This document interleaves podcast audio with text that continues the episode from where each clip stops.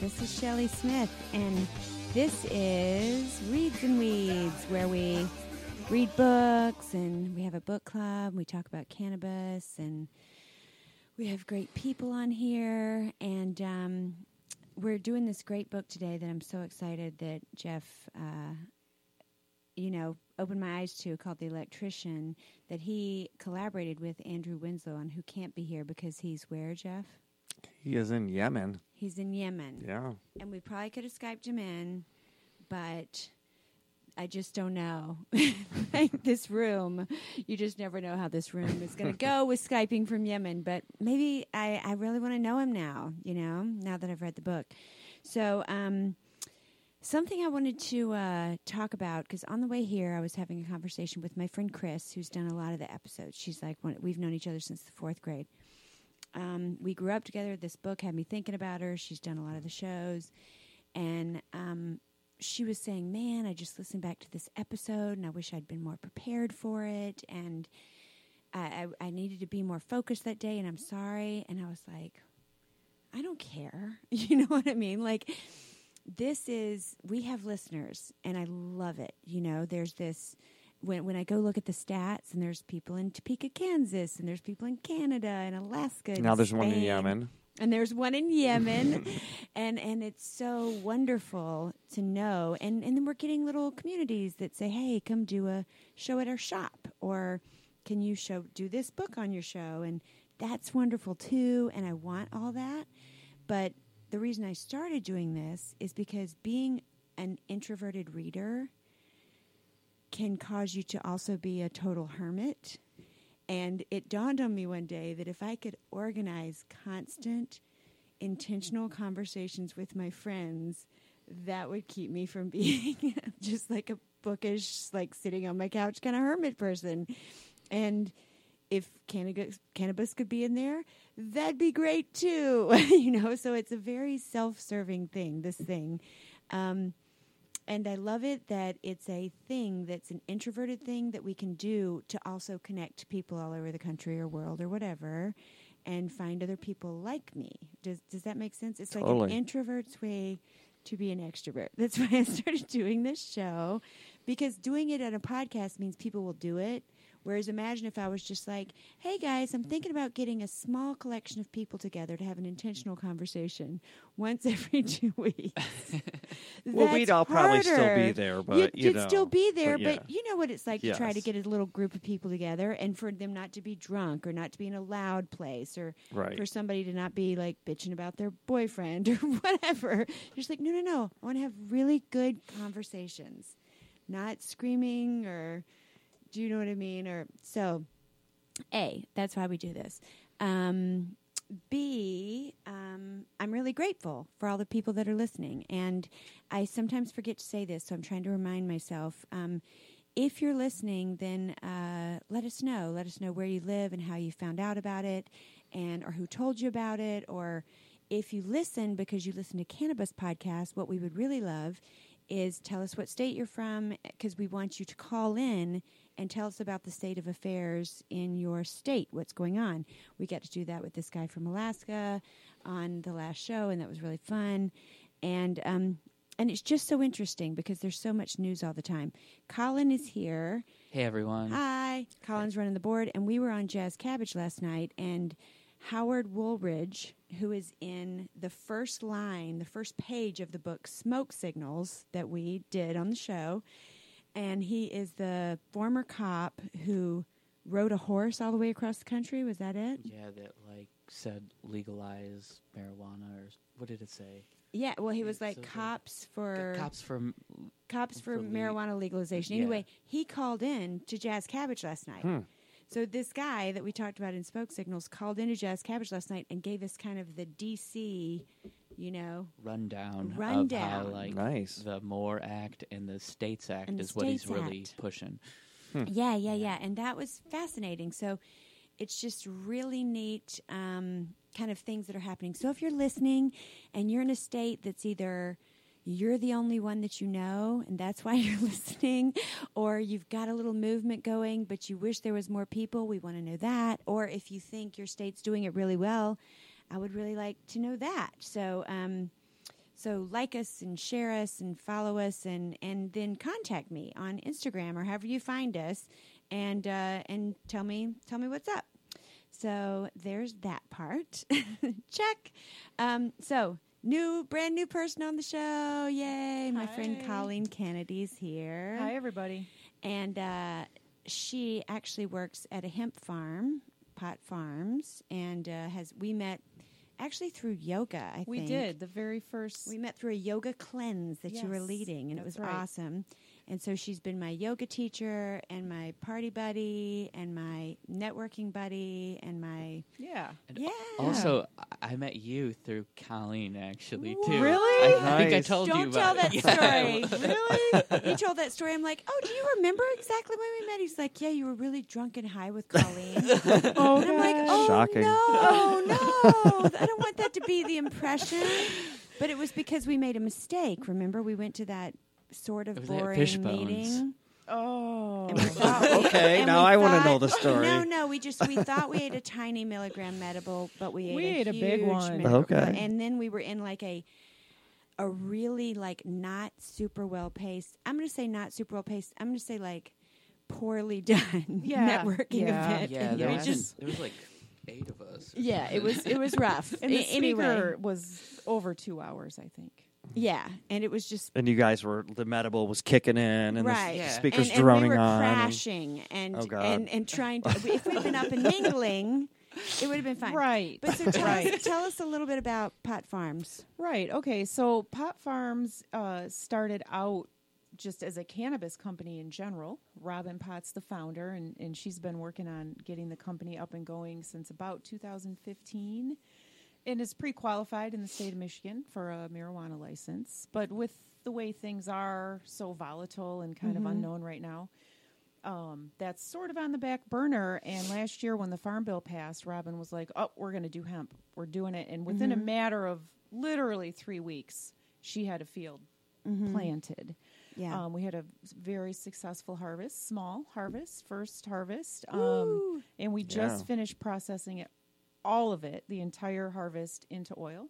Nice. wow. Will be available for purchase soon yeah. very soon. We got great test results. Um, PSI Labs, thank you. Woohoo. Yay. Um, Shout out. Yeah, shout out. And so things are going well there. We've got a lot of things uh, in the pipeline. One other cool thing about Pot Farms is um, it was based on a social equity idea to begin with. Yes, yes. I remember when I first so met her. Robin had that idea before she decided to have a cannabis company, Mm-hmm. and that's her background, her her law background, and um, so we're working on training and employment programs specifically going to hire folks that have barriers to employment. So right in our internal structure of the company, we're going to have this social equity component. Um, I love that vision. yeah, and we're hoping Love to kind of help other people implement Mhm. their own uh, work programs similar to that. Ooh, Whether I want to do a vision or- session with you guys. Yeah, we'll have to do that. Let's Let's do, it. it. Let's do it. I love it. I did my very first vision board a year ago, little over a year ago, and everything except winning the lottery came. Oh, I love So- it. Nice. so I figure maybe the next round, Sweet, the next sweet. round will include that com- that yeah. part of it. You know what? I just realized the greatest thing in the world, the smartest thing in the world is that you and Robin um, both have law backgrounds. We are both and lawyers. so many cannabis businesses, that's where they're just.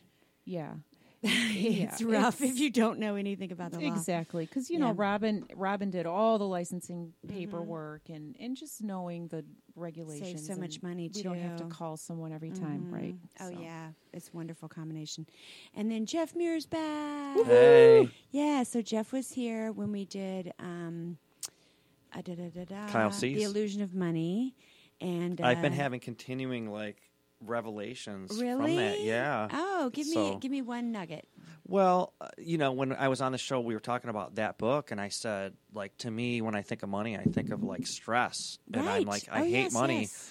and you know, it's been a struggle the last few months, just as things can be. You know, I'm an Mm-hmm, independent, you know, marketing Yep, yep. person, and like it's hit or miss, and no, but like last week, um, finished a job, got Mm-hmm. paid, and I remember Colleen sent me the thing like, "Oh, your check's here," and I'm like, "Oh, I love money." That's the thought that came in my head, and I immediately thought of you in that book, and I'm like, "Oh, that's a big shift." Yeah. Like, Oh, not that I need to let love money, but it. yeah. like I don't have to hate it anymore. Yeah. Well, and it's that attraction thing, right? Yeah, so yes, but you, I got to let you borrow it. We, I, we just got to get that done. Yeah. I should have brought it tonight. Shoot.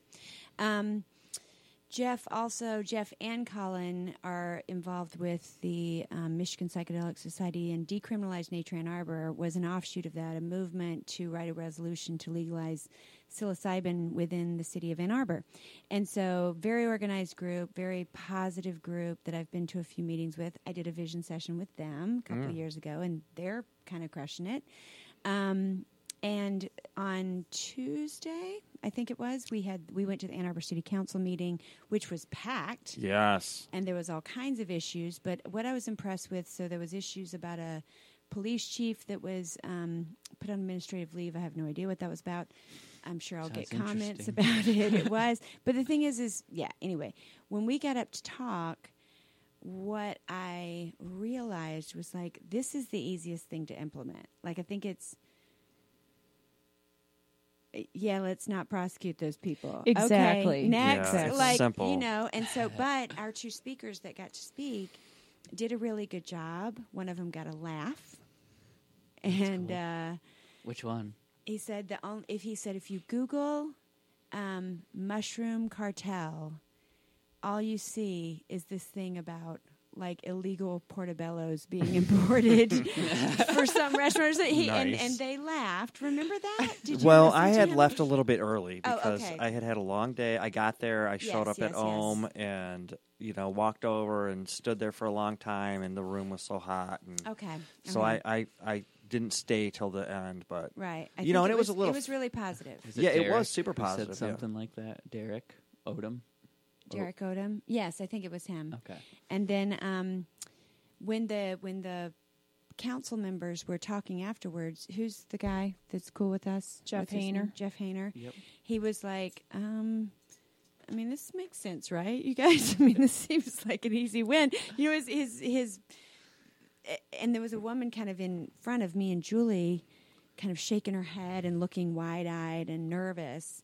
And Julie was like, "Wow, she's so not for us," and she's running for some office. And I said, "Well, let's just go meet her and say hi." And Right, right, because right. she's really into water cleanup, and she's a professor, and she seems like she's probably into nature, and that doesn't seem like a big leap. And so we went out in the hall and got one of her flyers and said, "Hey, let's meet up, or we want you to come to our meeting." And it was it was cool. It felt very very good. And then Yeah. last night went to s- we left Jazz Cabbage last night. Went to the Ypsi City Council meeting, where what it seems like is happening is, um, I mean, there was probably like six six people got up and spoke. The owner of the Elevation Station, the lawyer for the Depot Town Care Center, an owner of the Depot Town Town Care Center, Daryl Stavros, who's been waiting to reopen Third Third Coast Compassion for months, you know, because he made one construction change and and then there was all these people who are like the way the laws are written now this isn't going to work. You know, like you can't keep putting barriers in the way of every single thing and making us do everything twice to suit your needs. And there's a barrier to entry for new businesses, and there's a barrier to entry for the buildings inspection. And so it was interesting because I didn't know that much about the situation in Ypsi. So look forward to seeing what happens with that. Annie, um, Annie Somerville. Annie Somerville. she is awesome. Yeah, she she's is. She's awesome, fantastic. and she felt bad because she invited a bunch of people to come and told us to show support, and we showed, and they had done like a closed hearing to keep the rules the same before sh- you know what I mean. right. They did it, and then we got there, and she's like, "Well, you can speak during public comments because they changed the way they did it." And she was like, oh, "I'm sorry," but here's what I know from those two events: is if you are listening to this and you've never been in the sexy, fast-paced world of small town city, City council? government, Oh yeah, this is where things get done. And you know, standing in a crowd screaming, or putting a bumper sticker on your car, or posting on Facebook, or posting on. Facebook is not how matter. things get done. No. Showing up to these meetings or running for something is the most like Julie and I were in that Ann Arbor council meeting. Like Jeff lasted however long. Julie was there for five minutes. It's like, do you want to step out for a minute? you know, like it is not sexy and high paced and fun. but here's what's happening. Laws and shit are getting made, and if you're not showing up, and they ma- they quote unquote Mm-hmm. make it difficult. That was my impression in that meeting. I'm like, we've all worked all day long. We're all tired. And there was the issue with the the police chief, and there was yes. a, a Baptist church came in, and Yes, they're all yes. elderly people. The room's frickin' 98 degrees, right. and it was pa- and I'm Yeah, yeah, thinking. yeah. This is the, they telling us like you're not welcome here. You know, I think it's just in place. And and the, the, the other thing, like one of the things we talked about that I think decriminalized nature is doing such a good job of is everybody that came out, none of them were bitching. They were all like, Good job, guys, thanks for showing Yeah. up. We did a great job. Let's do it again next time. You know, it's like they're excited to get something done. Right. And you have to be excited you have to have the excitement to get something done and then the patience and sort of tenacity to work with a system that's bureaucratic and archaic and that is the way it is happening right now. And if you want it to be different, you have to work in the system that we're in right now. Yep, and it takes time. and it takes time Patience. and it's this plotting Yep. kind of getting to know your enemy and trying to find common ground and trying to find a way to speak. And then, newsflash, you also have to know how to use a microphone. Right. Speak succinctly. And those are the things. So if you, you if you're in one of these areas of the country where you just know that you're going to have to be the one, um, you got to start getting to know these local government people, your municipality leaders, or you got to run for something, and you got to get your friends to run for something, and you've got to keep showing up, and uh, and it's going to be kind of tedious and boring, and you're going to have to say like approval, yay, nay, like you're But going to have to do all Guess of who that does shit. the people who do that You stuff gotta really call well? motions and shit. You, you know, got to call motions and shit. the business interests they're they're paid to do that and so they show up every week Yeah. you know and so like the regular citizens have to you know it's not as easy for us yeah, because yeah. the other side that's trying to just get stuff done in their favor you know like they've got unlimited resources to have people show up yeah. so it's harder for just you know the regular person Yeah, but the thing is, is the regular people when you go to these and you see the the regular people. Thanks, Colin. Colin's like, remember how this is a book club? And he points to the book. I know. Uh, there was a lot to talk about up front, but um, and I'm so excited about the book. So let's just blah. Um, so the book, The Electrician, uh, Jeff and I are friends. He worked with me on a calendar that I do every year, and he's dating Colleen, and we've all had fun together. And he's like, I wrote a book. Do you want to do that one? And it was a few months ago, and we already had a bunch lined up. So we're just now getting to it. And when I first started reading it, um, I was really busy and only got to like the first 10 pages and was like, ah, this is long. Am I going to be able to get into it? And then I started reading it, and oh my God. So, uh, Jeff, give us like the overview of the book all right yeah because well he's the co-collaborator, and Yeah. then start off and tell us overview of the book, and then tell us how you met Andrew and collaborated with him on it. Yeah, I'll tell you how it Okay. happened. So the book, it's it's the electrician, and the subtitle is from altar boy to addict, growing up Irish Catholic in 1970s blue collar Boston. And if anyone out there has read or seen the movie The Cloud Atlas, any of you? No. All right. Well, it's amazing, and there's a it's it kind of touches on publishing, and there's a little subplot of a guy who wrote a book, and anyway, he calls it a um, bloated autobio novel, um, you know, derisively. But that's I've always thought from the beginning that's what this is. It's a bloated auto bio novel. I think of it as a novel um, because it's just a story. The fact that it's based on you know some person's actual life um, doesn't mean anything to me. Um, but it's basically it's just a slice of life from you know someone who grew up in the 60s 70s and 80s and has struggled with mental illness and struggled with um, addiction and struggled with generational conflicts um, struggled with just becoming a, a functioning adult which is something let's face it all of us do. We all do that you know? So it's a kind of a universal theme. Um, and the title the electrician it's not really about being an electrician. It's just that's what was the the the theme of this person's life. His father was an electrician, his grandfather was an electrician. Mm-hmm. He ended up finding himself and kind of crossing all these bridges in his life through finally he- he didn't want to be what his dad was and he didn't want to be what his grandpa mm-hmm. was right? He wanted to be mm-hmm. all these other things.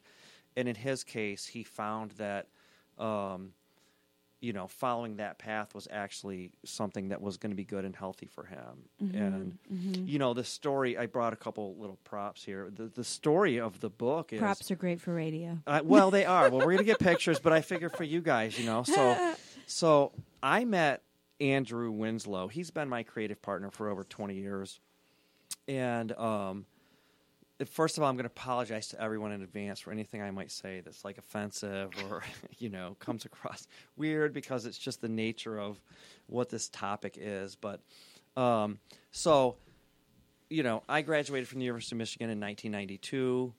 Um, worked in Washington D.C. for a couple years. I migrated out to Portland, Oregon. Um, you know, this wave of what we then were like Gen X. We were the slackers. You know, Oh, we were like the people that didn't want to work office jobs, didn't want to sit in cubes. You know, and Yeah, yeah. ended up out there. So anyway, I just found this tribe of people, this group of people from Buffalo, from Chicago, from Boston, from Cleveland. We were all these like Rust Belt kids in our early twenties.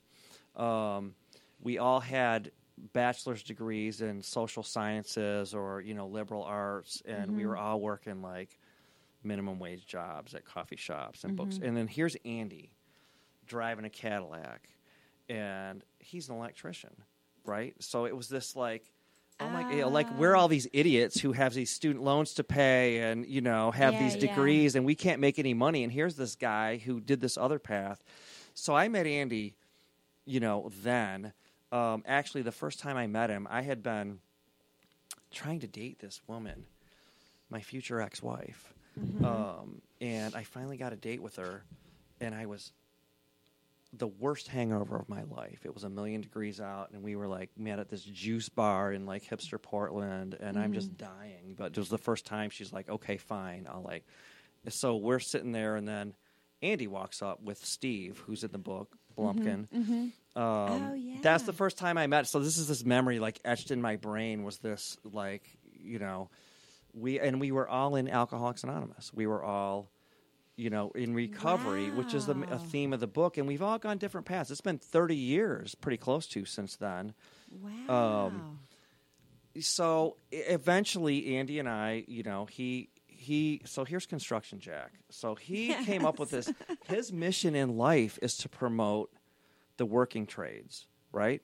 So he's an electrician, and he came up with this idea for let's have an action figure that promotes working. You know, not just like you not know, GI Joe, yeah. not Superman. Right, Correct. right. Not fancy stuff, not mm-hmm. magical powers, but real working people. So he, I worked at an advertising agency at that time. He brought it into me, and I was like, "All right, I'll do a plan for you, but I don't see where this is going."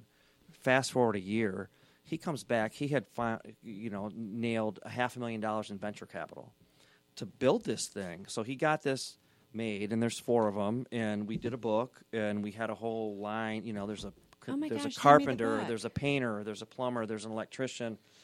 Um, and so we sold 30,000 of these things. And then the economy crashed.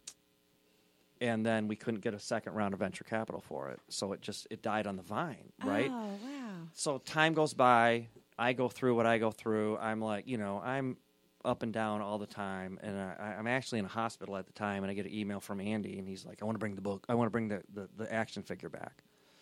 And I say, just, just there's no way, you know, it's over and done. Make your peace with it. And then he starts saying, "Well, I wrote this book. I think I can make money off this book and fund the action figure." And I put him off for a year or so. And then finally, I just couldn't take it anymore. I'm like, fine, send it to me.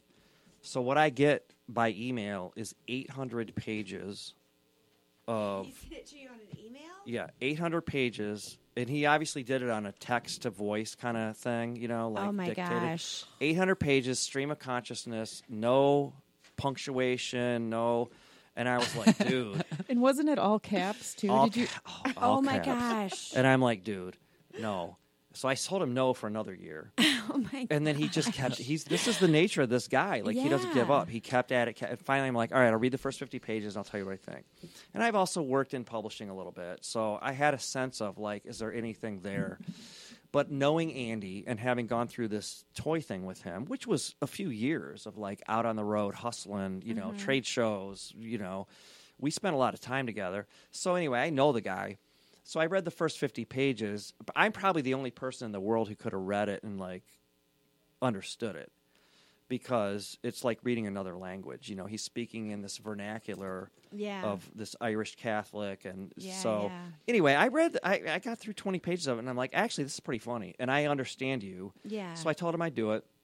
So anyway, this is a 600 page book. It's a long book. Uh huh. I cut out 200 pages Holy. and cow. rewrote it like character by character, line by line. But I felt it was really valuable because I think it it speaks to a lot of things that are important today. You know, work ethic, um, generational issues, addiction, mental illness. These Oh, are yeah. things that are just out there that, um, you know, not saying that this is an answer to anything, but it's the more people who can see that other people have struggled and Mm-hmm. that other people have had to work through. I think ah, I see so many young people today and they feel like they're the only ones suffering, you know? Oh yeah. because of the nature of social media and everything. Like Mm-hmm. back in the day, you actually had to encounter people, and today we can all be in this tunnel.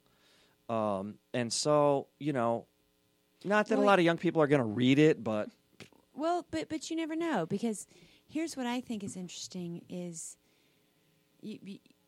it's even though we're all wildly intimately connected on social media and you can you can Google people who struggle with this thing who are Asian and live in Texas and you know there's Right. going to be a group for it and then you can talk to those people. It's still isolating. People still feel like they're only person going through things, you know. So what I think is interesting about this book is that this guy, this very endearing, you know, character, is barreling along, growing up, and you're walking through his whole little life, mm-hmm. and you're pulling for him.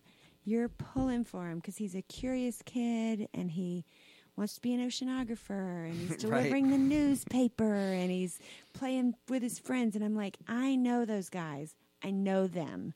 I know all the alcoholic dads. yep. I know that neighborhood. I know just building a stupid ass ramp, and you Right. know somebody's just yeah. Let's put this broken door. Let's do some shit that's going to get us boulder injured. and fucking ride our bikes over Right. it Yeah. until someone breaks something, which of course happens in this book. And it was so sweet because I, I think it's really hard, and I commend you and him. And we talked about this on our last show, I think, too.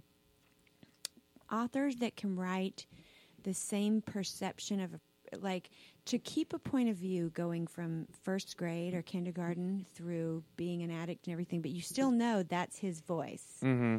That's him realizing that he's sitting next to that statue in the cold. Mm. And that's him being a lifeguard who wants to date that girl, but he's drunk, you know, and that's still his voice growing up. I think that's really hard to do. And it's so well done in this book. Like Thank you. it's a little kid point of view. That's what I loved about it was Yes. really like what caught me at the beginning was the just the intro where he's like the intro of like the, they're shoveling and his dad's looking out from the window and is Mm-hmm. telling his brother he's not doing a good enough job and you don't have any context at this point right and then you know his dad like barrels out and tackles his brother and he's like finish shoveling you know Mm-hmm. and then at the end andy's like you know three hours later i finished shoveling with my four inch long plastic kid's shovel and i was five years old yeah. you know and i'm yeah, like yeah. that just to me painted the picture of oh my god what an environment to grow up in you know Well, and- and, it's just normal. That's the thing. and it was normal yeah. yeah and the other thing that really struck me was so i didn't meet andy till we were in our 20s Uh-huh. i grew up in southeast michigan mormon scottish andy grew up in massachusetts you know irish catholic Mm-hmm. um, but it was the same life Oh yeah. it was sure. the same shit I grew up in South Carolina, Southern Baptist, and you know, similar life. Yeah, that's Minus what I the thought. snow. I thought like people all over the country Yeah. who grew up in that era probably experienced a lot of this stuff and Oh, can yeah. relate to it. And you know, we're now all a little older, looking back, um, Mm-hmm. trying to reconcile our lives. Um, you know, so that's what really pulled me in and, and made me want to be a part of it. You know, Did you finish it, Colleen? I did not. I have Okay, not okay. finished it. Uh, where did you get to?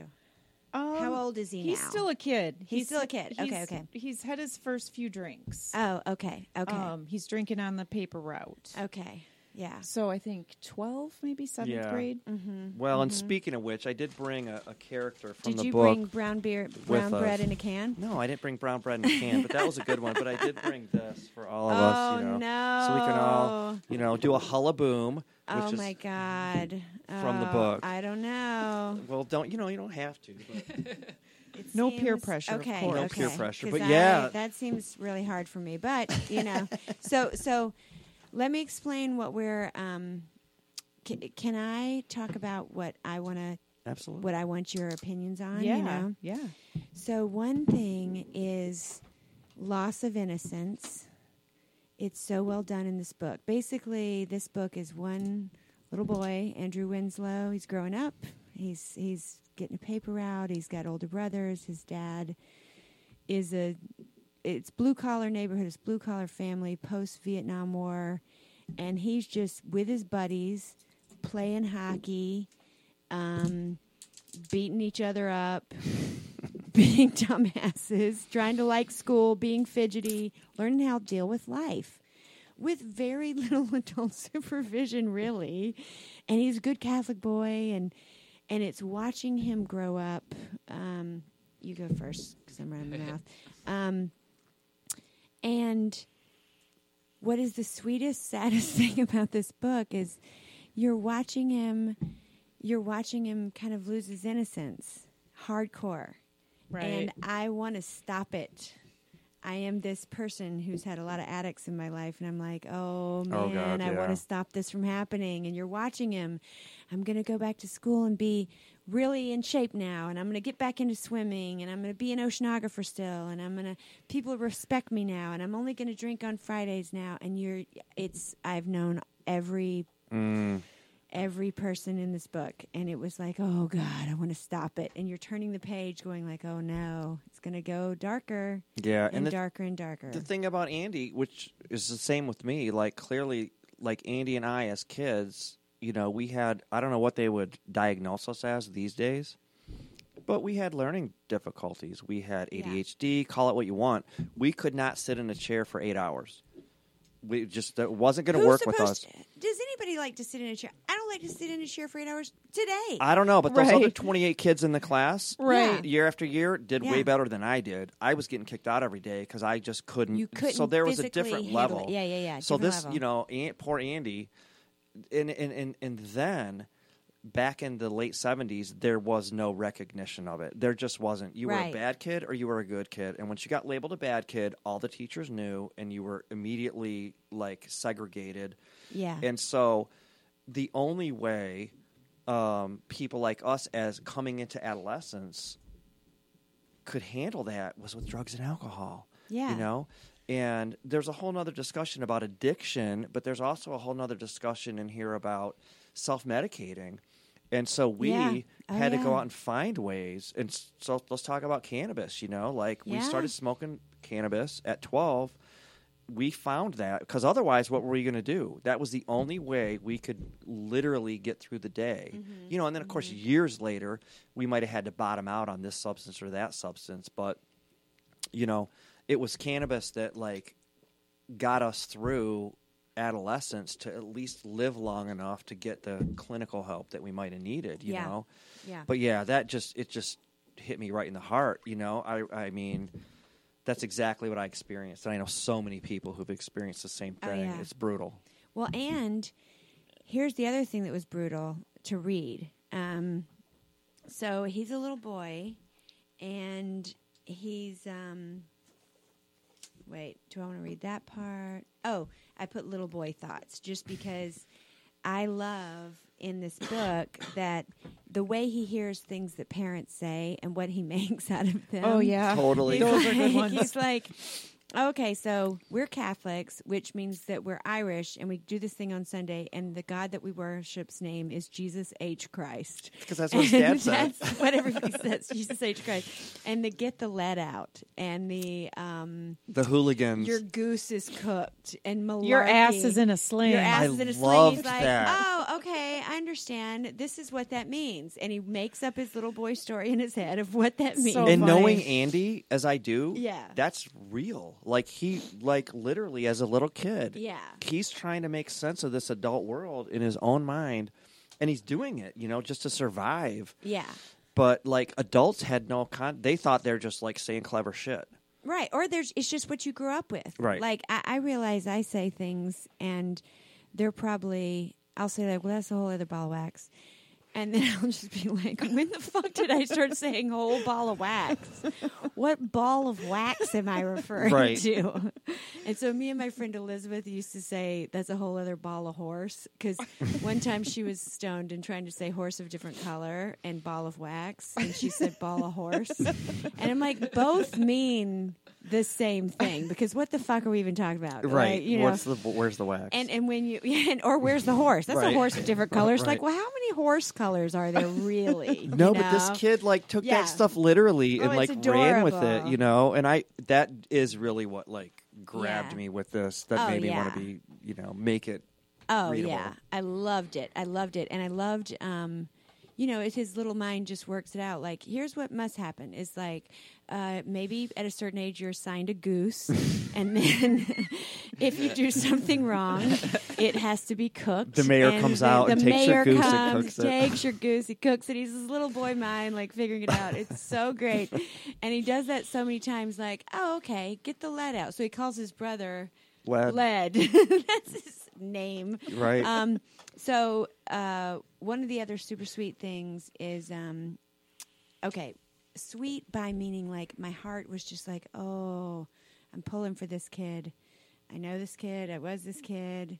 Grew up with this kid, and it's hurting me to see him this loss of innocence. So the first time he's in Cashew's basement, Cashew's a friend, and everybody that grew up in the 70s and 80s with a post war, you know what I mean, had we had a half oak barrel bar in our living room, in our living room next to like a big Naugahyde recliner and a wagon wheel table. And in this in this half barrel bar was like some letters of the Funk & Wagnalls Encyclopedia that you get at the grocery store. Do you remember those? yes. You like would get stamps from the grocery store and put them in a book and you could turn it in. So we had like J and R and S and you know, they were in the bar. But also there was just other liquor and shit in the bar. And our house was that house that peop- that kids hung out in and drank in, right? And so were a lot of other houses. But the thing is, is the first time he sees Cashew's dad, um, him and his friend, who he calls Cashew, and I can't remember why.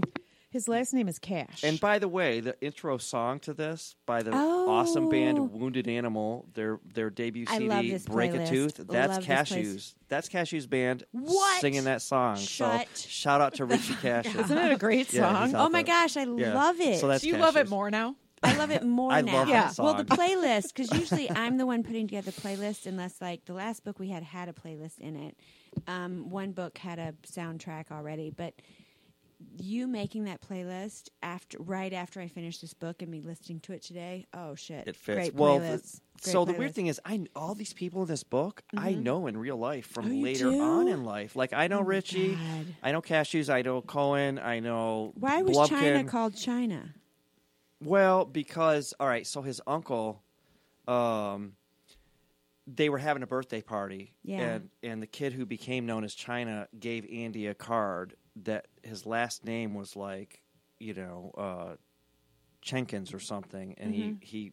The drunk uncle dubbed it. The drunk uncle was like, Oh. "Oh, he must be a Chinaman. His last name's like Chinkin, you know." Oh. And he wasn't. He was Irish, you know. But Oh, they just so they called him. China for his whole life. But, Yeah. yeah. So cashews, you know. Yeah. Uh, yeah. Anyway, I just want to say, like, and I that's love his song. that. I love that kind of like you're You you know what I mean? You, you're you're living in a small town, and at some point, fourth grade, sixth grade, whatever, your your name becomes Rumble, Right. Totally. or or Totally. and you never live it down. or Turkey, right.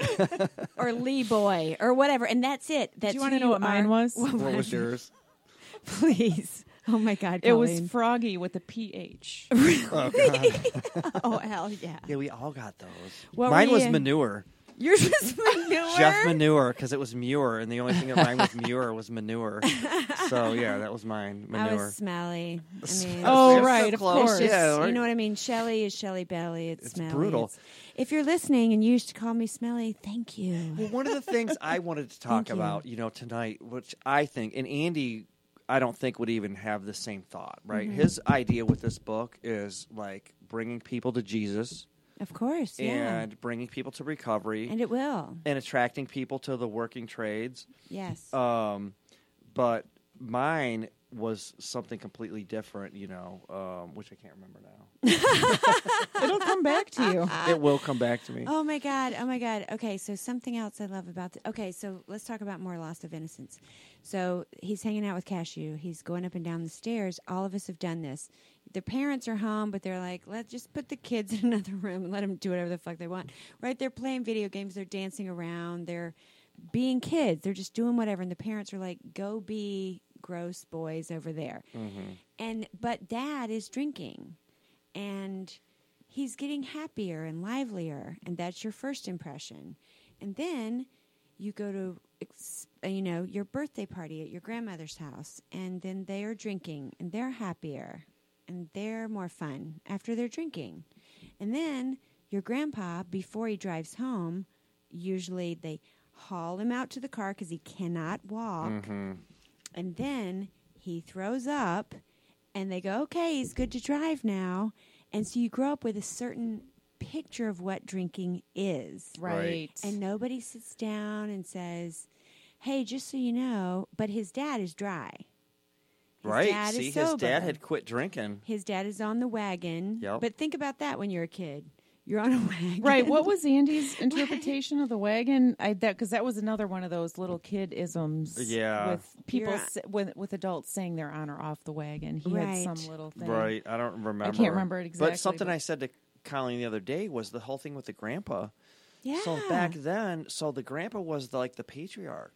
Of course. So even though he was like hammered and fucking vomiting in the driveway, charge. no one was going to tell him he couldn't drive No. home He can do because whatever the fuck he wanted. He was in the war. yeah. He's the patriarch. He survived And this so long. for yeah, for, you drink if you want to. and for Andy, so he was having all these, um, and he, I say he and we, you know, Mm-hmm. um, all these emotional issues, like trying to grow up. But the only thing he saw ever give anyone any release, comfort, was alcohol.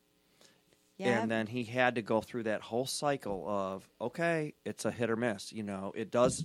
Yep, it helps you on this end, and on this other end, it's going to fucking Yes. crush you Oh, into yes. dust. You know, Oh, yes. Oh, my gosh.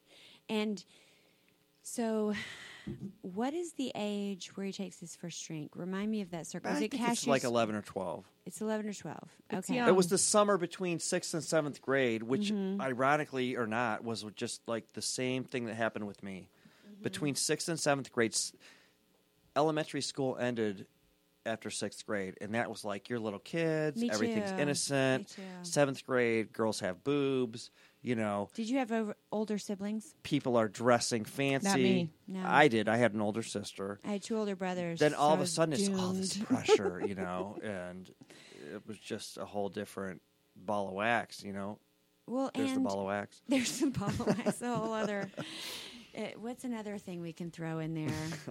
That's a horse of a different wax, right Yeah. there. That's that's a whole horse of a different wax.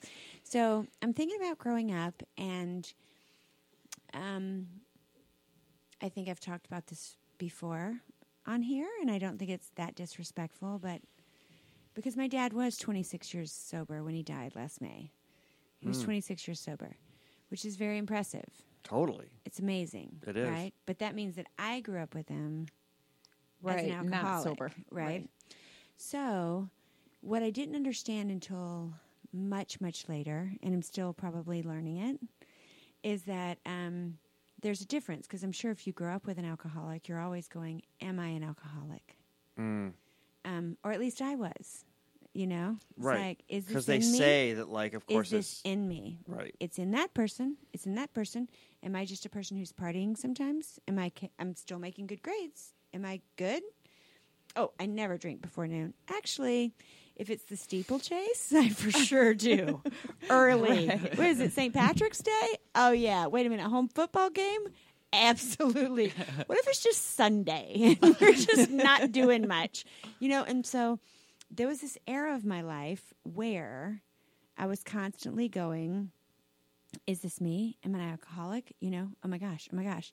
And whenever I read some sort of memoir like this, I'm Mhm. like, oh no, I was never close. Like the amount and the repercussions and the all of that, I never got that close to, right? But the fear was there. That feeling, that's why it hit me so hard. Is he's going, it's okay. It's just a phase. I'm gonna um I'm not gonna do that anymore. I'm glad those pain pills are gone. I'm Right. glad. Okay. I- I'm done See, now. he never had any awareness of this, you know. of course not. But like, You I don't. totally relate to what you just said because my mother's father died at the age of 37 of cirrhosis. Oh, so. I grew up with this, Wow. like, you know, your grandfather died of alcoholism. My, my mom found him like dead in the living room, kind of thing. Mhm. Um, but you know, that's just the, the like outside pressure that comes in on you from your family history, you know, Mhm. which is a, a, a part of this book, you know. oh Um, yeah. Well the, and- the and the environment that he's in is post Vietnam. So so this era, like I don't think kids today They can't. have like an angry Vietnam vet as a teacher. But everybody Right. that grew up I in the did. I seven, had did one. you? I had a. I still see him too. Do you really? Yeah, I saw him like two months ago. Is he still angry? Because he was like my friend's like uncle. Okay. And he was well, my why history wouldn't you be angry? You know, that's the Of thing. Yeah. course. Oh, yeah. Of and that was, you know, another Yeah. element of this that I wanted to talk about was the whole generational the thing. generational thing. Is like, you know, the younger people today, they're trying, they're doing some really important work and they're moving things forward. And, oh, you know, yeah. but then there's the Heck yeah. okay boomer shit. And we're not even boomers. We're all like Gen X in here in this room, and you might not even be Gen X. You I'm know, millennial. millennial. still. Yeah. Millennial. But what they got to understand is like the world we inherited was so retrograde, and we fucking moved yeah, it. people were like, "Woo, the '60s, woo, Vietnam, fuck." yeah, we moved it. We Yeah. moved it forward. You know, when the '80s get here, let's just all do cocaine. yeah, Like- yeah, we moved it forward to a certain extent, you know, Yeah. and now, uh, uh, you know, there's a lot of interesting conversations to be had about generational stuff. And another thing about the book that I thought was valuable was just wanting younger people to understand like what we grew up with. Well, yeah, These fucking no, crazy war veteran, whether it was Vietnam or Korea, Mhm. um, you know, coming out of a totally different era. Talk about microaggressions. Well, like we got actual aggressions, Well, like fucking beat down in school every week. You know, so there's ju- there's just this whole thing that like I want younger people to understand that um, we didn't come out of a vacuum. You know, Right, there sure, was sure, a sure. you know uh, context to it. Yeah, yeah. You're in a vacuum. You get shot out. There's another one. You had a vacuum. I, I'm shot out of a vacuum. It's like really Right. amazing. How do people fit in a vacuum? right. How did you get into that vacuum? well, I, I think about um, growing up very much with with a couple of like because there was this couple of scenes in here that were so close to home. It was so uncomfortable. Mm. It's this small town group of friends who really, really respect the guy that knows how to pull a party together in like a Sausage woods. fingers. Yeah, like like they know how to like. Hey, if you talk to that guy at that gas station, Yes. he's going to tell you where either the hotel room is or the farm totally. or the place where all the tailgates are going to be backed up with six packs of shitty beer on them and you could pay five dollars and you drink however you want somebody's parents are out of Yep. town there was those people that you respected because they knew how to party But you had to walk right? up to the corner store. We were talking about this last week, actually. did you with have that all the social media stuff? Like, and, and I was you saying, had you know, to we go were do saying, shady shit well, back in the day, you didn't check your Snapchat. You had to walk up to the fucking corner store and talk to Sausage Fingers and find out like where was the party tonight. For us, it was cruising town. up in Clare. Yeah, I grew up in mid Michigan in a Yeah. really small town. Ooh. Nice. But it was the same. But that's what's the magic of this is it was the same exact Yeah. The fucking same thing. It was the same. experience. Yeah. Same experience. there was the dude you had to go talk to who knew where everyone was and who knew what his deal was. Right, like right. I would love to write a Somebody's sequel to parents- this about Mom, sausage fingers. My mother will probably never listen to this because she doesn't have any idea what I do, even though we talk all the time. Um, I love her. She'll be like, "What do you mean pod? What is a podcast?" You know, like she wouldn't. I'm not even worried about it, but and she knows. But when you know when parents go to town, you party. Oh, yeah. and Oh, God. and and the the amount of time that it takes between so and so's parents are out of town and an entire small town knowing is like one day, even in Right. like the eighties. Right. Right. It's like, are you going? Are you going? Are you going? Are you going? Like football practice, like everybody talking everywhere. Like, and then suddenly you go to that person's house and it's fucking mayhem. Like Mayhem. no one has any boundaries. No one has any like. It's on. Parental, it's on. Period. Somebody's pissing in your parents' Yeah, yeah. fireplace. No, We I have a fractured relationship with my father, who I love dearly. Uh-huh. And Colleen's been asking me about this, and, and I'm like, I've been trying to like give her a little insight. I'm like, well, there was that one time, you know, in like 1985 when he went out of town for three days, Uh huh. and we had a fucking rager at his apartment. Oh Kegger boy. put posters all over Ann Arbor, and it was just a shit show. Well, guess what? He was supposed to come home Monday. What? Guess what night he came home? Saturday. Sunday night. Sunday night. And I remember standing out on his balcony and being like, "That looks like my dad's car." oh shit! There's a hundred people? in our Oh, apartment, my and he got evicted the next day. So you know, thirty years later, Yeah. We were talking He's about still like, bitter about it. yeah, well, well Oh, you know, I get it. I don't know I if he's bitter it. about that specific thing, but the the nuances of the fractured relationship, and now me, I'm a parent too, you know, so. I'm like, yeah, that was kind of shitty. Oh no! And the thing is, is you don't know. But I didn't think you anything don't of it know the then. danger you're walking into. Of course, you don't know the danger you're walking into. You don't know. That's the thing that's great about this book is he's walking into danger that, as a grown up reading it, you know it's oh, coming. Oh God, you're like, oh you my know God, it's he's Face walking palm. into a trap. It's gonna be bad. He's gonna drink too much. He's gonna throw up. He's gonna get in a wreck. Oh my God! You know, but like when you're young, you're like, we're fine, right? Yeah, totally. We're in the middle of a field by okay. ourselves. No problem. She just got her learner's permit. We're sitting on the tailgate with a bunch my of strange parents will never fix the one thing where like mean- his parents' cousin, his dad's cousin, has like the cottage on the ocean, Oh, and they go have a rager there, Right. and Blum. Yeah. Blumpkin fucking vomits all over the place, and then they Oh, clean it up. But anyway, two weeks later, his dad shows up to his cousin's place. Of course, they're gonna know. Like there Yes, was vomit all over the walls and the floor, and you all the know. things they did, like us stealing alcohol from my dad and replacing it with water, done, done. Right, like oh, going, yeah. Eh, like the the pass around somebody's parents are out of town, done. Totally. The person you know that's getting older, that's kind of crashing everywhere and becoming an alcoholic, and you're kind of like, didn't he used to be cool? Done. Right. Shouldn't he have a Like, job I know, now? I know every single one Yeah. of these people. Yeah. Every That's single one. it's universal. It, when when um I have this memory. Oh my god, this just came flying back to me. Chris, if you're listening to this, oh man, I wish you were on the show today. But um cuz I knew Chris, our other host that's on here a lot. She um she's known me since the 4th grade. So she used to hang out at my house all the time. Parents out of town, we're having a party and I think my oldest brother was out of town too, and people used to say that my brother looked like Elvis. And if you saw him, you'd get it. He has big lips, he's attractive, whatever. And so we had made like a crazy shrine, like Elvis posters and pictures. My brother was really, he was really like athletically, you know, I mean, we put all of his little high school awards and things up on the wall. Right. it was ridiculous. There's like a ridiculous. little shrine. To There's him. people. It was a little shrine, and uh, and there was people wrestling, and people shooting off fireworks, and people arm wrestling, and people cooking. And my dad came home, oh God. and he was also drunk, Hmm. right? And then he's just like, I don't know who any of these fucking people are. If you don't know me, if you don't know my kids, then get the fuck out of here. You know what I mean? And people were just like, ah. And we live in a small little neighborhood. We're not like near somewhere, so people are just running Right. away. right. I or could picture piling it. into I the- could picture it. a truck bed. You know what I mean? Like, go, go. Dashing you into the woods with no shoes on. yes, exactly. oh my god! And so, some of these where you're like, "Oh shit, it's about to happen." Oh my god, they're sitting on that rock, and they're oh, and they they've got a cooler in the in the dug in a hole in the ground, and the train's coming. it's gonna be terrible.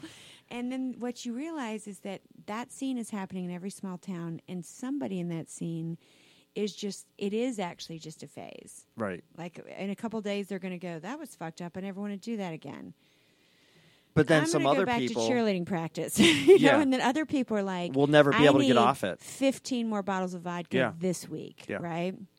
Yeah. And that is the picture that is so vivid from this book. Well, I'm glad to hear that. it's so vivid. Well, something I want to say is Andrew Winslow hmm out there, you know, has been sober for 32 years. yeah, Has not had a drink since he stopped. At the end of the book is where you know he stops Yeah. drinking. You It's know, great. and it's great. so he found that path. Um, I Yeah. went 28 years, same Mhm. thing. You know, found a different path with Mhm. because of my mental health issues. You know, Yeah, yeah. it just wasn't uh, that black or white kind of you know all or nothing. Uh, Yeah. Didn't work either way.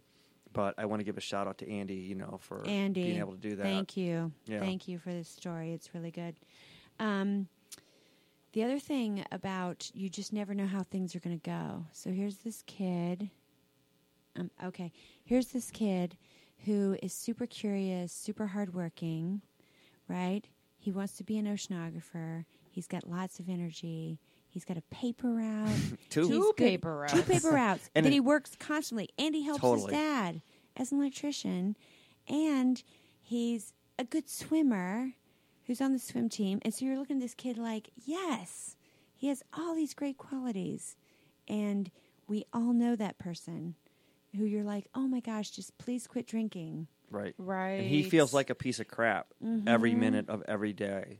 You know, despite all his good qualities, all he can focus on is what he perceives as his, you know, bad qualities.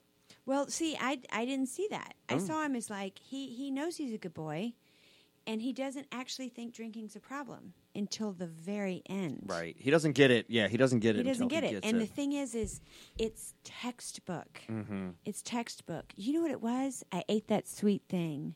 You know what it was? Was we were too cold last night. Right. You know what it was? We had a fight. we were fighting and I fell down. That's why I feel bad. Right. Oh, you know what it was? Was I was I was so upset about school Yep. or that person was mean to me.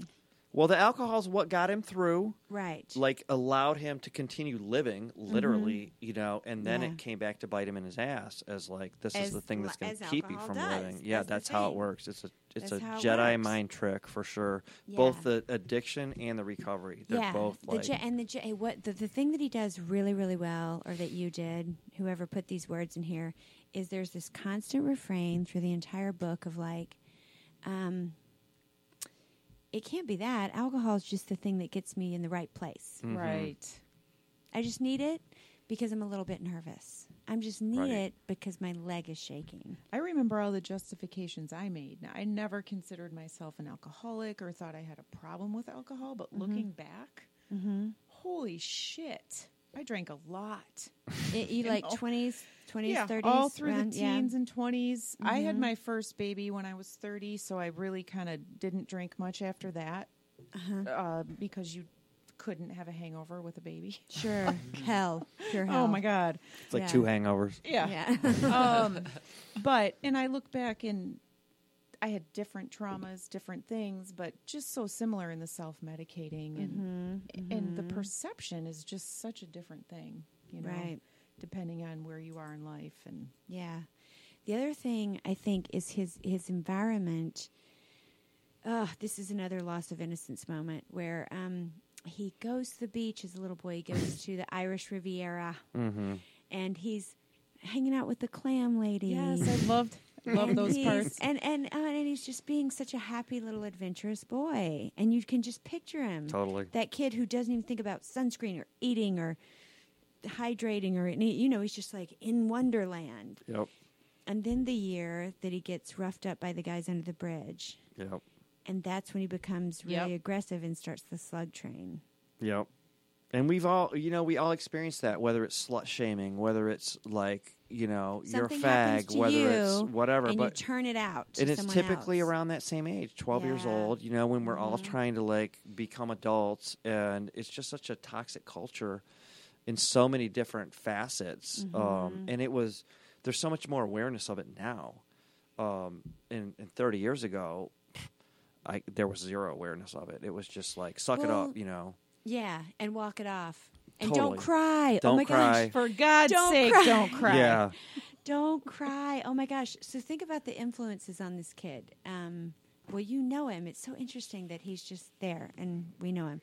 Because I have had, you know, lots of authors on here, but it's amazing that this is his story. And, Mhm. you know, I don't know if everything's his story, but um, if you if if your influence is you know adults drink and you're kind of a pussy if you don't drink. Hmm and why did you stop drinking? And i grew up in a culture where it was like why aren't you drinking? Right. So did I. there wasn't a good answer. It was like i don't know i'm full i'm sleepy. I'm like but at the time i was like i don't know i guess i'll keep drinking. You know it was just pressure. It was just like yeah. okay, I don't know how this is supposed to go. You don't understand that you're walking into chemical dependency. And right and it could be genetic it could be Yeah. all kinds of things you know Yeah. yeah you just don't know what you're getting into Yeah, yeah, yeah. Um, Well, that's why uh, uh, you know one of the taglines for this book in the promotions we've done is "Once you start, you can't stop," and we meant that both in terms of reading it Yes. and in terms of like just shit in life, whether it's sex, gambling, alcohol, drugs, you know, whatever, shopping. There's just certain people have certain dispositions, and once you start, you can't stop until something intervenes. mm-hmm, mm-hmm. Yeah, yeah, yeah. Um, when he gets beat up, um, well, when he when he's at the beach and he gets he's with his brother, they're walking across the bridge. They get roughed up. Um, what are you doing on our bridge? My brother Led said. I don't see your name on it. This upset a couple of them, and out of nowhere they started swinging. One guy ran at me, grabbed me, and threw me down. There was a thud, and my head spun. I ran back to the house, and Led followed. We were both clearly shaken, and although I didn't realize it at the time, that incident marked the permanent takeover of a bitterness and defensiveness in me that would last a lifetime.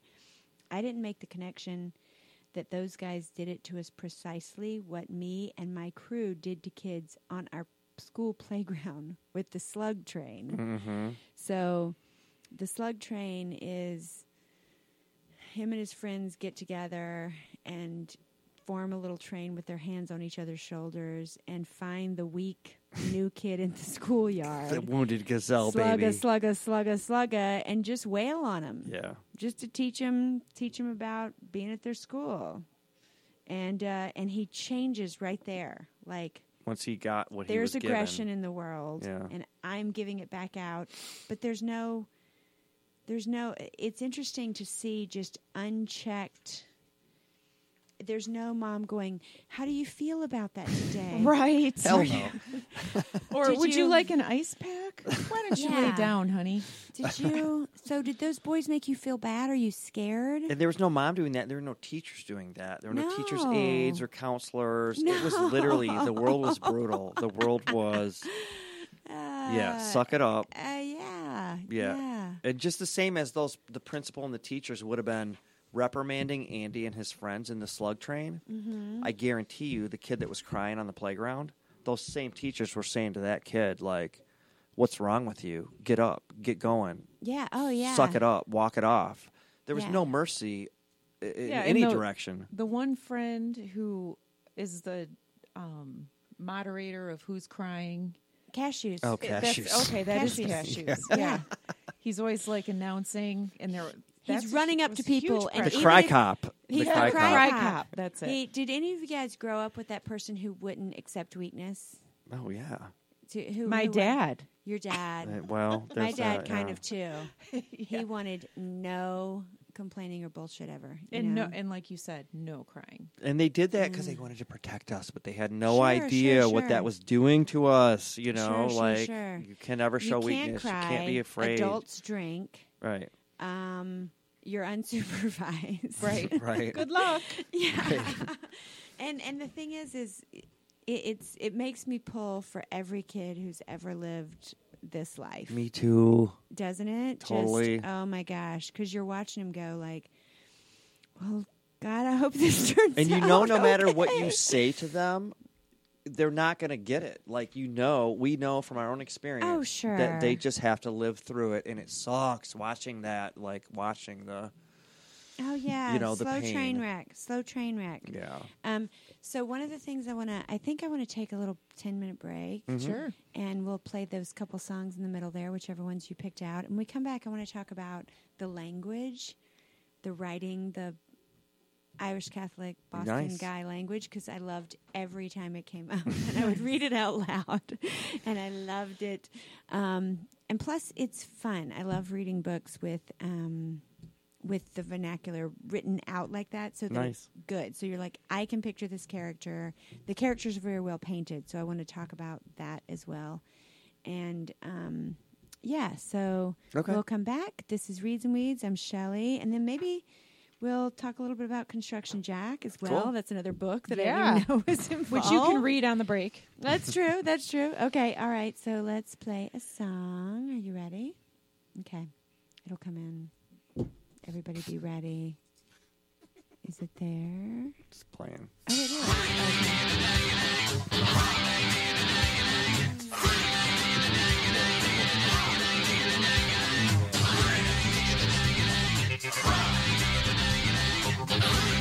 Thank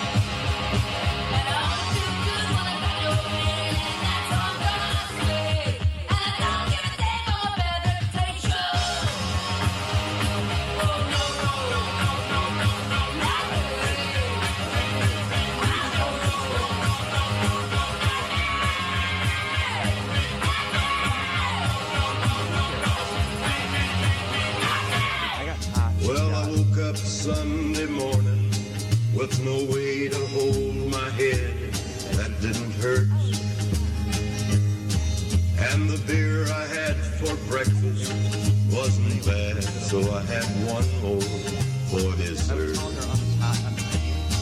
Then I fumbled in my closet, threw my clothes and found my cleanest, dirty shirt.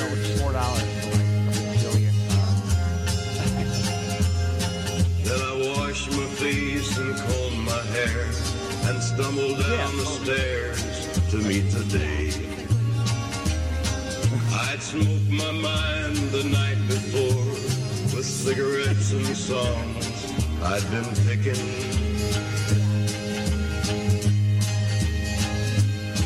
But I lit my first and watched a small kid playing with a can that he was kicking.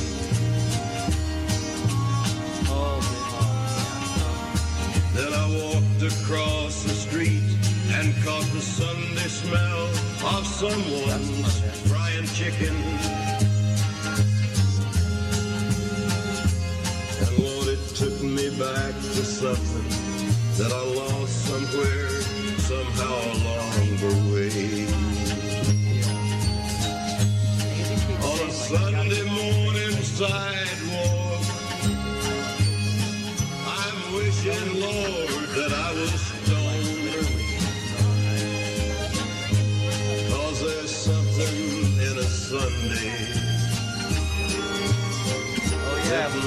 a feel alone.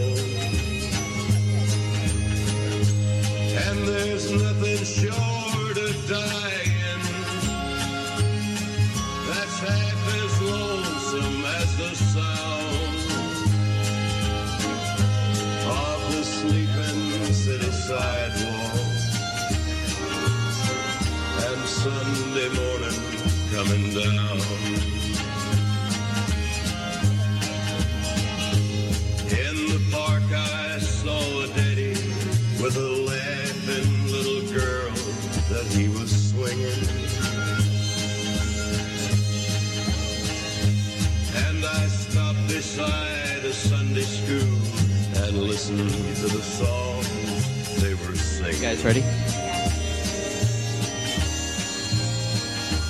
Then I headed down the Yeah. street. That was Johnny Cash, Sunday Morning Come Down. And then before that was, what was the one before that, Jeff? That was Joan Jett, right? That was Joan Jett. I don't give oh, a bad damn reputation. about my bad reputation. Right, right, right. So, yeah, good sound. We we always so if you're listening and you haven't clued into this yet, because we usually do it when we release an episode. Is I make I'm trying to make a Spotify playlist for every episode. Um, it was just fun for me, and uh, it's really fun to think of the mood of a book and put a soundtrack to it. I don't know if anybody else does that, but I love um, doing it. It was yeah, so fun. Yeah, Jeff did it for this book, and when we put it out, it's it's great. Um, yeah, so love that. So we're back. Before we get going, I wanted to talk about one more cannabis news thing, real quick, which is this week the MRA released a bulletin that announced that caregiver product in the Michigan market would slowly be phased out, um, which had mixed reactions around the state, and some people were surprised, some people knew it was coming, some people were mad, some people trying to grow their business. Like, so that is out there now, and people are just adjusting to that life. And what are your thoughts on that? Well, first off, I did apply for that work group like so you told did me I. to. so did I. I did that today. So, but yeah, we talked about it kind of, Activism. Talked about it kind of on the Jazz Cabbage Cafe yesterday. There's a lot of like mixed reactions. There's a lot of upset caregivers or people who are almost to that point where they can afford their license, Mm.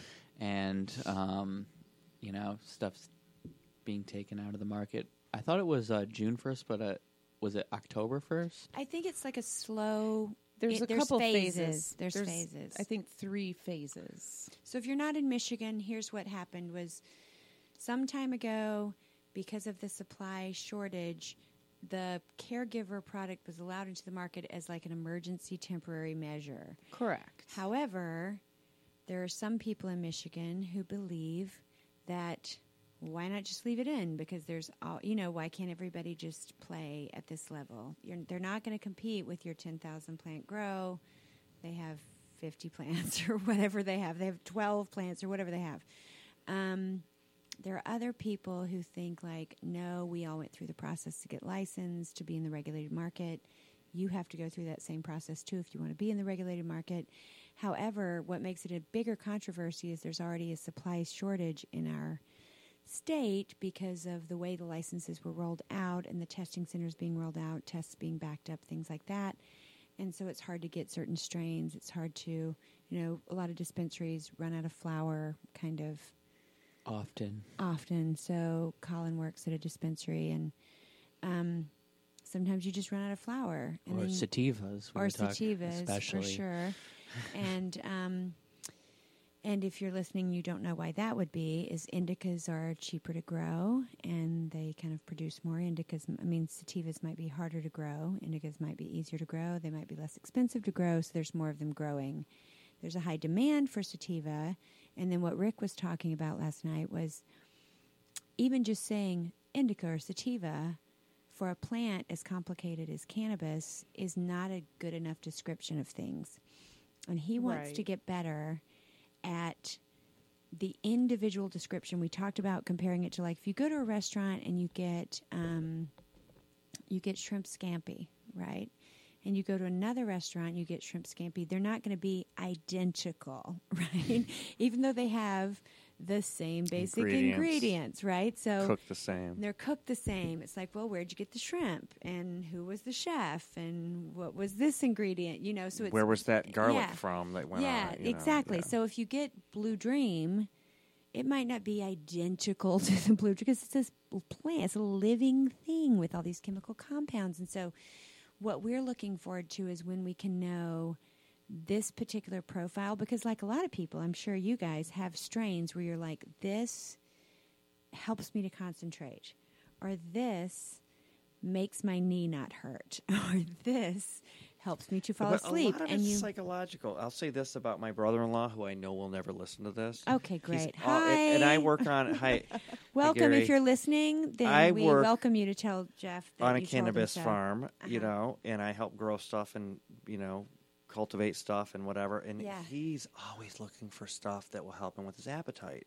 yeah And I've researched it and research and looking and Mm-hmm. like you know looking at the charts and the this and that. And finally, you know, his wife, my sister, told me like, well, I heard that any strain named after food helps you. Right? So now- So now, all I got to do is give him white Tahoe cookie or Uh, Any cookie. cheese, Chronic cheese, or, or cheese, and he's fucking happy. Or literally just call whatever it is by that name. Yeah, So just and say he like, loves oh, it. and he comes back four this days is later. the he's like, lasagna strain Yeah, this shit's the bomb. And it's like a lot of it's psychological. Yeah. It's like don't overthink it, people. Back in the day, we had three things: I Maui know, Wowie. I wasn't and trying to do something back then. That's the difference. Is so Right, right, that's the difference. right. Is back then I was like, oh, okay, weed, I'll smoke it. Let's party, right? Totally. However, now I have grown, and now I don't want to just feel. However, I want to feel A specific way. focused. I want to feel relaxed. I don't want to feel anxious. I don't want to feel zoned out. You know, like there's a feeling that I'm going for. As with anything, you know what I mean. I don't want to drink coffee and for it to feel like a sedative. Right. That's Right. not what I'm trying to do. I don't want to drink water and feel dehydrated. So it's understanding that this plant has all these properties and we can't just pretend flippantly to know every single thing about it and unless it's, you know, legalized and decriminalized, the studies that could unlock all these magical things aren't going to happen. Right. So, since Super Tuesday was yesterday, and you know the results have been rolling in throughout the day, I would like anybody in states that were won by Joe Biden to know that he's kind of anti-cannabis. He's kind of lame around here. I, I well, well, it's just it's whatever you think of him. I mean, I, He's I think retrograde. he's a great come guy. out and said it's a gateway drug. You right, know, he and is anti-cannabis. So and Howard Wooldridge was like, what did he call him yesterday? a muffin head. A muffin head. Instead I of like calling it. people assholes, this guy was like, "Well, you know, this guy is a muffin head." Is we he a like, is he a stone faced lying pony soldier? Is that it- something like that? That's What something like that too. we are at least. That's amazing. I don't know what any of that means. That was a Bidenism. It's a, a Bidenism. Oh my god. Well, the thing is, is great guy. He seems like a super good guy. But the point is, is if you're against, like, so there's this healing plant that has been criminalized, kind of in a really weird act that happened in 1937 that nobody really saw coming, and probably wasn't for the right reasons. That has inhibited all kinds of healing and put a lot of people in jail. And if you don't like the idea of healing prohibited and lots of people in jail for not hurting anyone, then you should care about that issue a little bit. Mm-hmm. So, And Joe should. And he should talk should- to his son should. Hunter. He should talk to his son And Hunter, who's been arrested about for it. drugs. You know, and Yeah. Well, and you should also consider who's in his ear, which is, you know, the pharmaceutical companies, the, you know, big business, big corporations. Um, I don't know about that. I don't know about that. I just know that I'm just go, saying "Oh, question he's it. I in- don't know in it their either, Mind, but- I think a lot of people are like in their mind. He's connected to Obama. Obama gives them a kind of good feeling memory, Yeah. and they connect it to him. But pre-Obama, Joe was uh, very mainstream Democrat. You know, supported things that led to mass incarceration, and you know. So I mean, yeah, we have Yeah. reason to be a little.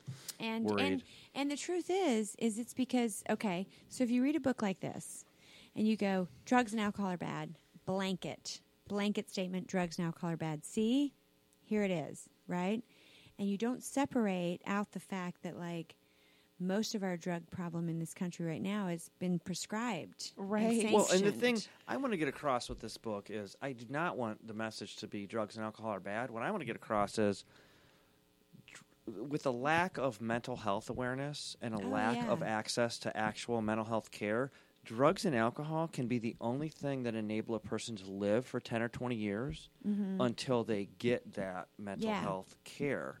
Yeah. And even though it's a dysfunctional life, like if Andy hadn't been able to hullaboom vodka, he would have fucking slit his wrists. right No shit. or beating And the shit out of somebody And so would I. Right. So, th- so it's like let's get more healthcare access Right, and right, mental health awareness, so people don't have to just like hit the vodka bottle to just get through the day because that's Right. the only thing they have in absence of just wanting to die. Yeah. You know? And and and the thing with this, but so my point about the lumping everything together is if this isn't part of your life, if you have the pleasure of not knowing an opioid addict or an alcoholic or anybody that's a cannabis advocate or anybody that's been through rehab or anybody that's worked in um in you know who's been a cop or i- you- Social work. social work, any of that, if you haven't had that experience, if you have, you know it's all different and it has to do with mental health and it has to do with all kinds of things. But if you haven't, you you can tend to put it in one big pot of that's all the same thing. That people escaping, that's this and that.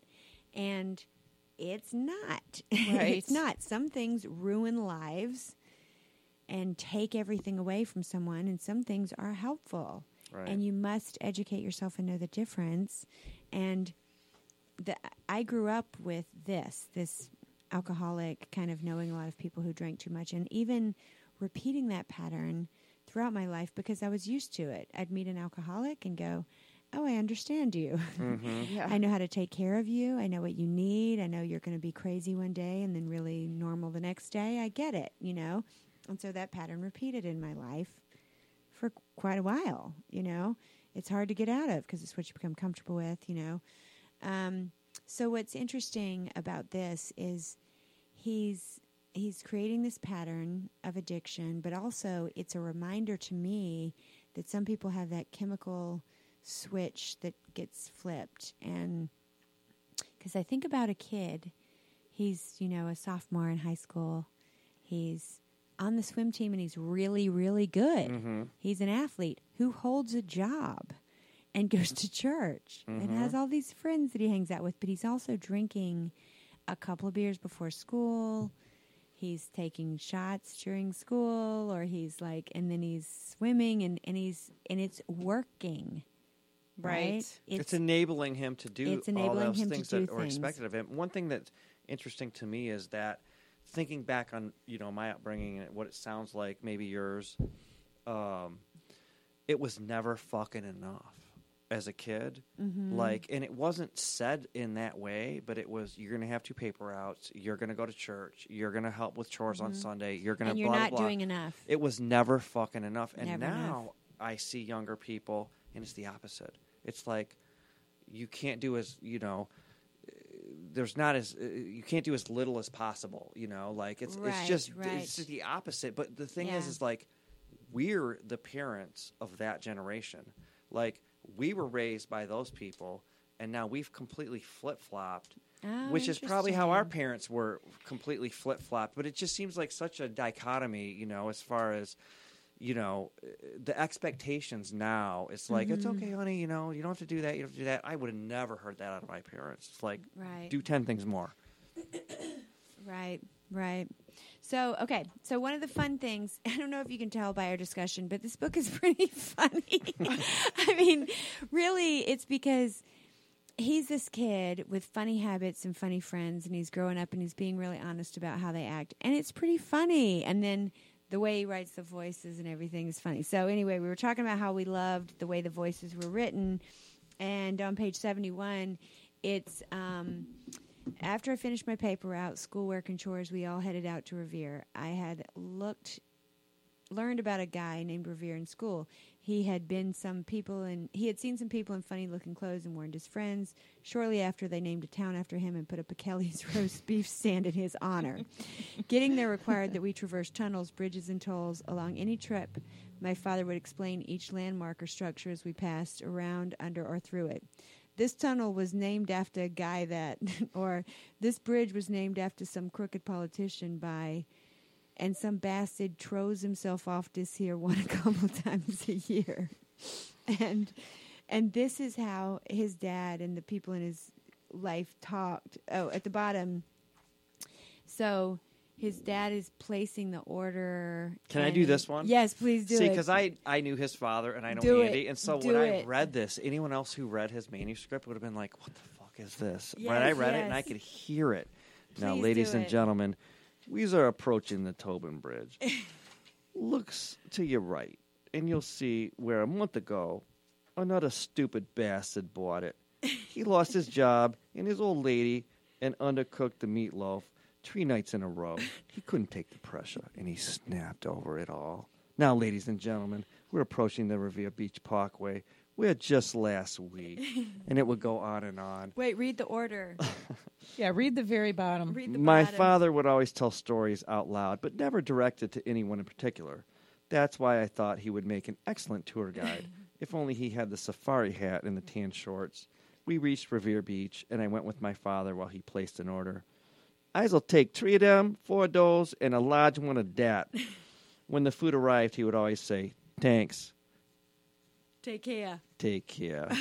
Thanks. Take and that was exactly how he sounded, and that's exactly how all those people sounded. And it's like if you weren't from there, you wouldn't even know what they were saying.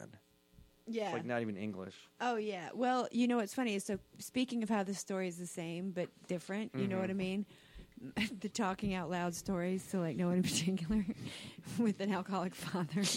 so my dad grew up near Myrtle Beach, South Carolina. So we would be like, "Let's go play putt putt," or "Let's go to the roller coaster," or whatever.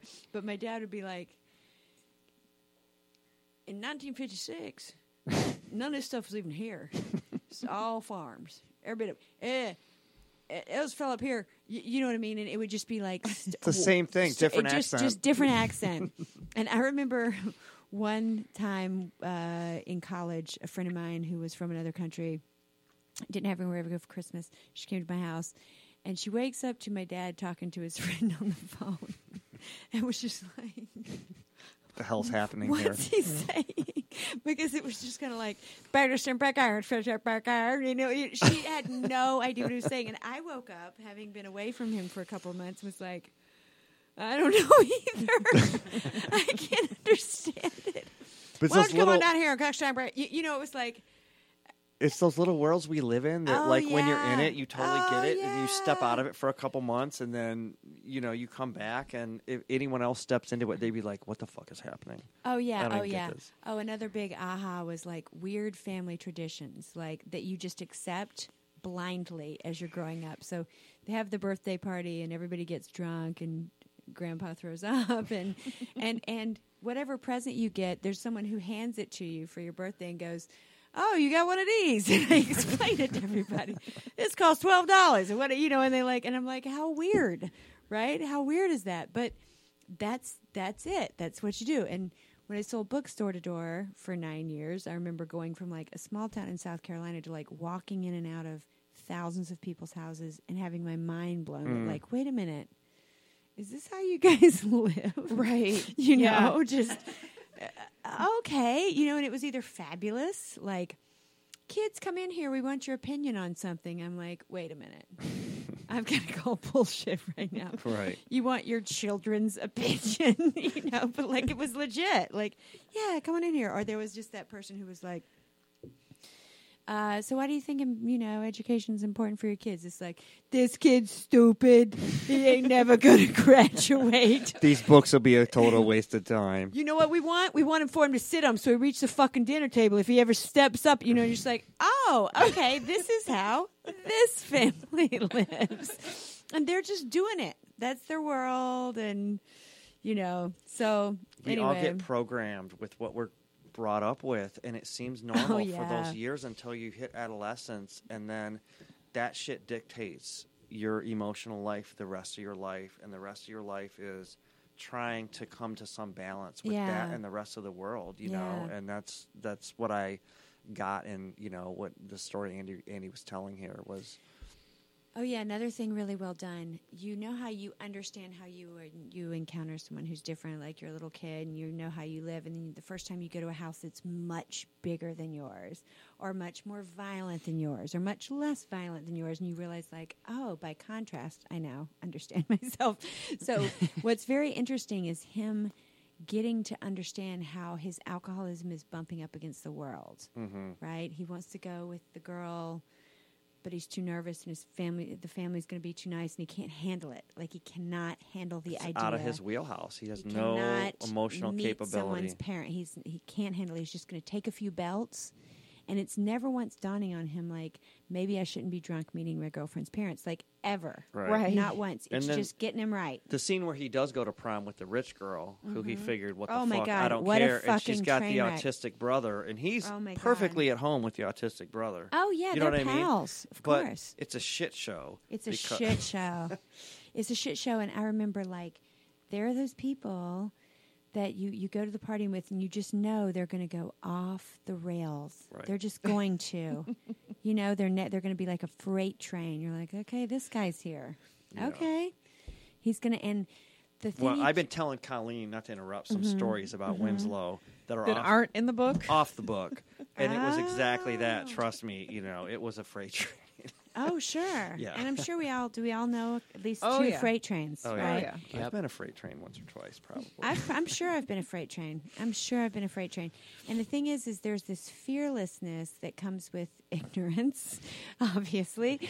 so you're not going like, like now, if somebody's like, "Do you want to go into the woods and do some cocaine?" I'd be like, "Nah, Yeah, probably not. You could do it by yourself. you guys have fun." But You- back you in know. the day, Yeah. well, back I've I've never actually done cocaine. you've never gone in the so woods and done cocaine with a stranger. I Come haven't. I haven't. But All I've right. been near people. on. Okay, you've heard about doing it. go- But I remember that time. I remember that party where I'm with some trusted friends, and then all of a sudden the giant mirror comes out. Guess what? Late '80s, Hello. Right. And you're surprised because it's like the captain of the football team of this college and this hot girl that you know that you thought was everybody's best friend, and all of a sudden you're just like, wait a minute, wait a minute, is this happening everywhere? And do you guys like feeling like this because you're assholes? Like it, it's crazy. And so, but knowing how, I never considered that that was probably going on all over my high school, but I'm pretty sure it was. Everyone was. If you went to high school with me and you're listening, can you please email me the names of people you know what's funny? who did Speaking of that coke is, you know, in like 1989? I bugged, I bugged out of Ann Arbor as soon as I graduated from college. I grew up here. I went to U of M. Boom, out of town. I wanted nothing to do with Ann Arbor, and I had this image of what my high school years were like. Yeah. I was this complete fuck up, and I was. Yeah. I was this complete fucking dirtbag. Um, just a shit show. And then, you know, decades later, through the magic of Facebook, you Sure. reconnect with these people. And I've had people that I, I kind of know, kind of remember. They're like, you were the popular kid. I'm Isn't that funny? What? what are you talking about? I was the fucking dirtbag throwing up by the dumpster, you know? But in their mind, I guess because I was throwing up by the you dumpster. don't know what's you're so self-conscious cool at that age. You're not thinking about anybody. You're just all wrapped up in your own weirdness. So my own image of myself, still to this day, in in those years, is a complete mess, like messed up, hurting, you know. But other people, they felt that same way, and they looked Yeah. at me and felt like, oh, there's a kid who has his shit together, and I'm like, there's It's hilarious, makes no sense, it? you know. Yeah. So, um, because of time and me respecting the show after me, I'm going to wrap up with a few things here. So, if you're listening to this, order this book, The Electrician, and especially if you grew up 70s, 80s, you you want to read it. If there's an alcoholic or addict in your life, you want to read it. If, if you like funny stories that really capture an era, um, or a, or a community. He paints the picture of like Boston and the suburbs and the shore and being a lifeguard and being a high school student and being a kid and having a snow day and all, the whole time he's kind of slowly becoming an alcoholic. And he also captures the the kind of the your his rock bottom and recovery really well, I think, because he shows himself about to slip up right there at the end. He shows himself going through rehab and kind of like how shocking that is and what he lost and starting to go through his steps. And it's really, I thought it was totally heartwarming and raw and honest and sweet and unself conscious and paints such a picture. I felt like I knew the characters. I could see all these dudes hanging out together. Loved it. Anything you want to wrap up with, Jeff or well, Colleen? Thank you. I love to hear that because the spirit of this book, like I said, from Andy's perspective, is encouraging people to work and Yes, not think you have to go to college to get into the trades, but also to, you know, keep persevering. And Mhm. my spirit of the book is just never give up on yourself and um, hang in there, you know. And we all have tra- everyone has some kind of trauma that they're trying to get out of and you know just hang in there you know so you can go to readtheelectrician.com you can Yeah. go to amazon yeah. and just type in the electrician andrew winslow or jeff muir um, and find it and yeah. Yeah. we think there's a good message in it and Oh, uh, it is, and it's just it's it's just a great story. It's great rooting for this guy and knowing that things turn out okay. and they do you just got to hang in there and just even hold just on and even just t- the telling of the story is a hopeful story. He's never not hopeful, Right. ever. Yeah, that's true. He's always thinking things are going to get better. right I'm going to turn this around. And in, in just a real honest way. Like it takes a really long time for yeah things you are burning down all around him and he's like and eh, he's like, Yeah, yeah, no, no, no. I'll find a place to stay. I'm gonna go to California, you know. i'll go sleep by that statue I'm gonna say it's okay. fine. I like it next to the statue. You know Right. what? I like the view from the statue. I'm well, there's something there. to be said for that, you know, because times are tough all over the place, and no matter how tough things are for you, whoever you are out there, Yeah, just fucking hang in there one more night, yeah. and you know things Yeah. can get better. And you know what's wonderful? Okay, maybe this will be the last thing, but it, this book is great because it doesn't beat you over the head with like people trying to fix him, right? At first, I was like, why isn't anybody trying to fix him? and then I was like, oh, okay, because that's not how life works. Some people, you're like, I'm going to let them mind their own business. And they have healthy boundaries, which I didn't know about for a long, long time. I tried to fix every addict that I could find. Um, and guess guess how successful I was, everybody? Unsuccessful. Zero percent. Pretty much successful in like wearing myself out and punishing myself work. for no reason. But there's a few people, these girls that he goes on dates with and gets wasted, and they're like, "You should get help," or "Let me put a wet cloth on your face," or hit bosses and just people that are there that are doing. But they were willing to say, they were willing to say, yeah, you got to go on with your life. We're not going to do this yes, anymore. Yes, and so that's sweet and, and well told in here too. So, yeah, even getting in and understanding a 12 step program is laid out really well. I loved that and the way he describes kind of getting used to that and working the steps and calling a sponsor. And that all comes right at the very end. But man, spoiler alert. he's great. He's being an electrician all over the world now, and he, he lives a good life, and he's uh, still friends with Jeff, and he's still being very productive, and he's got a book and an action figure. How many of you can say that you have two books, a children's book series, and a 500 and something page novel, and an action figure, four of them? Um, so this is Reads and Weeds. We're wrapping up. And my name is Shelly. And again, if you're listening, wherever you are in the state, tell me where you are. Like, follow, share. uh, connect with me on Facebook and Instagram and tell me what you want to read and read along. And uh, we'll see you next time. Thanks, Shelly. Thanks, Colleen. Thanks, Jeff. Thanks, Colin. Thank you. Happy what are we St. going Patrick's out Day, with? everybody? What are we going out with, Jeff? Hullaboom. Uh, I don't know. Oh, oh, we're going out with the Dandy Warhols, a band Dandy from Portland, Warhols. Portland, Oregon, where I met Andy. Sweet. Okay, cool. Coming in now. Dandy Warhols. Bye.